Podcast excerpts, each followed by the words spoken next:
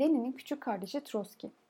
20 Ağustos 2020 1936-38 arasında yüz binlerce komünisti öldürerek Sovyet devletini eline geçirmiş olan bürokrasinin bir ajanının Meksika'da sürgünde bulunan Trotsky'nin kafasına buz baltasını indirdiği günün 80. yıl dönümü.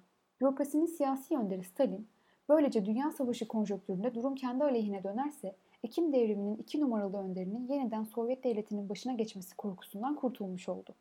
Aradan geçen zaman içinde bu suikast ve bu ölüm yepyeni anlamlar kazandı. Örneğin Stalinizm gerek iktidarda olduğu ülkelerde gerek muhalefette uyguladığı politikalar konusunda Ekim devriminin önderi otoritesiyle konuşan bir eleştirmenin atışından kurtulmuş oldu. Bir örnekle şöyle açıklayalım. Fransa ve İtalya'yı faşizm ve nazizmden partizan savaşı veren işçiler kurtardı. Stalin'in emriyle hareket eden Fransız ve İtalyan partilerinin yaptığı gibi bu işçiler henüz silahlı iken iktidarı burjuvaziye altın tepsi içinde teslim etmek, Trotsky türünden dünya çapında moral ve entelektüel otoritesi olan biri varken daha zor bir iş olurdu. Örneğin tarihin yorumlanması ve uluslararası proletaryanın bu yoruma uygun biçimde tavır alabilmesi bakımından Sosyalist Hareket Ekim Devrimi sınavından başarıyla çıkmış bir dahinin kavrayışından yoksun kaldı. Tek bir örnekle şöyle izah edelim. 1930'lu yılların başında Nazizm Almanya'da yükselirken hiçbir Marksist yaşanan Trotsky kadar isabetli ve bütünsel olarak yorumlayamadı. Hiçbir Marksist Hitler'i yenilgiye uğratacak yönelişi onun kadar berrak bir tarzda önermedi. Trotsky suikaste uğramasaydı 1944'teki Yugoslav devrimini kesinlikle görürdü. Çin devrimi zafere ulaştığında sadece 70 yaşında olacaktı. Her şeyi bırakın 80 yaşına kadar yaşayıp Küba devrimini bile görebilir, Çin'in enternasyonalist faaliyetlerine ilişkin Meksika'daki sürgününden politikalar belirleyebilirdi. Tarihin değişmeyeceğinden emin misiniz? Çok önemli başka şeyler söylenebilir. 80. yıl dönümü vesilesiyle yazacağımız başka yazıları bırakalım onları. Şimdi meseleye tam tersinden bakalım. Stalin Trotsky'yi öldürmekte bir bakıma geç kalmıştır. Trotsky'nin hayatının son demlerinde benimsediği siyasi amaç çok berraktı. Ekim devriminden, Bolşevizmden ve Lenin'den öğrendiklerini genç kuşaklara aktarmak, o büyük mücadelenin ateşi içinde çelikleşmiş anlayışı yaşatmak, sürekliliğini sağlamak. 1935 yılında güncesine bunun hayatında üstlendiği en önemli görev olduğunu yazıyordu. Ekim devrinin başarıya ulaşmasındaki muazzam rolünden de Kızıl Ordu'nun komutanı olarak iç savaşın kazanılmasında oynadığı rolden de önemli. Çünkü diyordu, ben olmasaydım da Lenin hallederdi. Ama şimdi, diyordu, maalesef o kuşaktan bu bayrağı taşıyacak başka herhangi biri yok. Görevin tamamlanması için 5 yıla ihtiyacım var diyordu. Hayat ona tam 5 yıl verecekti.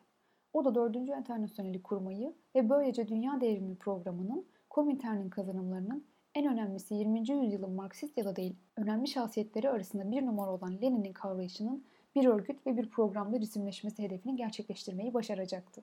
Bugün sosyalizm ve Marksizm dünya çapında bütünüyle terk edilen bir ideoloji ve bir siyasi akım derekesine düşmediyse bu büyük ölçüde Trotsky'nin arkasında bıraktığı 4. Enternasyonel geleneğinin sayesindedir.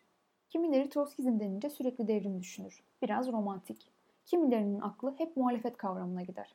Sovyetler Birliği çökmüşken bile sol muhalefet adıyla oyalanırlar. Kimileri Trotskyizmi bir demokrasicilik oyunu sanırlar. Türkiye'de ise kimileri Kemalizmle bozmuşlardır. Salt muhalefet ve demokrasi düşkünlükleri dolayısıyla. Mesela sol liberalizmle uğraşmak akıllarına bile gelmez. Biz Trotskizm demeyiz, devrimci Marksizm deriz. Çünkü kendi başına bir Trotskizm yoktur. Trotsky'nin kendi katkılarının önemi dağ gibidir. Ama bizim için ve ne mutlu bize ki Trotsky için de onun asıl önemi Lenin'i, Ekim'i, Komintern'i 21. yüzyıla taşımanın koşullarını yaratmasında yatar. Trotsky sanki Lenin'in küçük kardeşidir. 10 yaş kadar küçüktür ondan. Onu belki biraz kıskanmıştır küçük kardeşlerde yaygın olduğu gibi. Onunla uzun süre kavga etmiştir. Ama Lenin'i kimse onun kadar iyi anlayamamıştır. Anladığı andan itibaren de iki numarası olmuştur. Aynen devrimin iki numarası olduğu gibi. O Finlandiya'da gizlenirken iki ayaklanmasının önderliğini yaptığı gibi. Tarihi sicil artık düzeltilmelidir. Andolsun ki daha önce yapılamazsa devrimci Marksizm zafer kazanınca Trotsky'nin Meksika'da yatan cesedi kendi memleketine getirilecek, Lenin'in mozolesine gömülecektir. Öyle hemen yanına falan da değil. Mozolenin arkasında birçok yaşlı bürokratın cesedinin yanında Kızıl Ordu'nun iç savaşta ölen işçi ve köylü askerlerinden bazılarının gencecik cesetleri yatıyor. Mezarlarının başında Nible'in söz gelişi Igor Galev 1900-1919 yazıyor. İşte o gencecik bedenlerin yanı başına bir mezar daha açılmalıdır. Başına da başkomutan yoldaş Lev Davidovich Trotsky 1879-1940 yazıldı mı tepesine çınar ağacı bile gerekmez.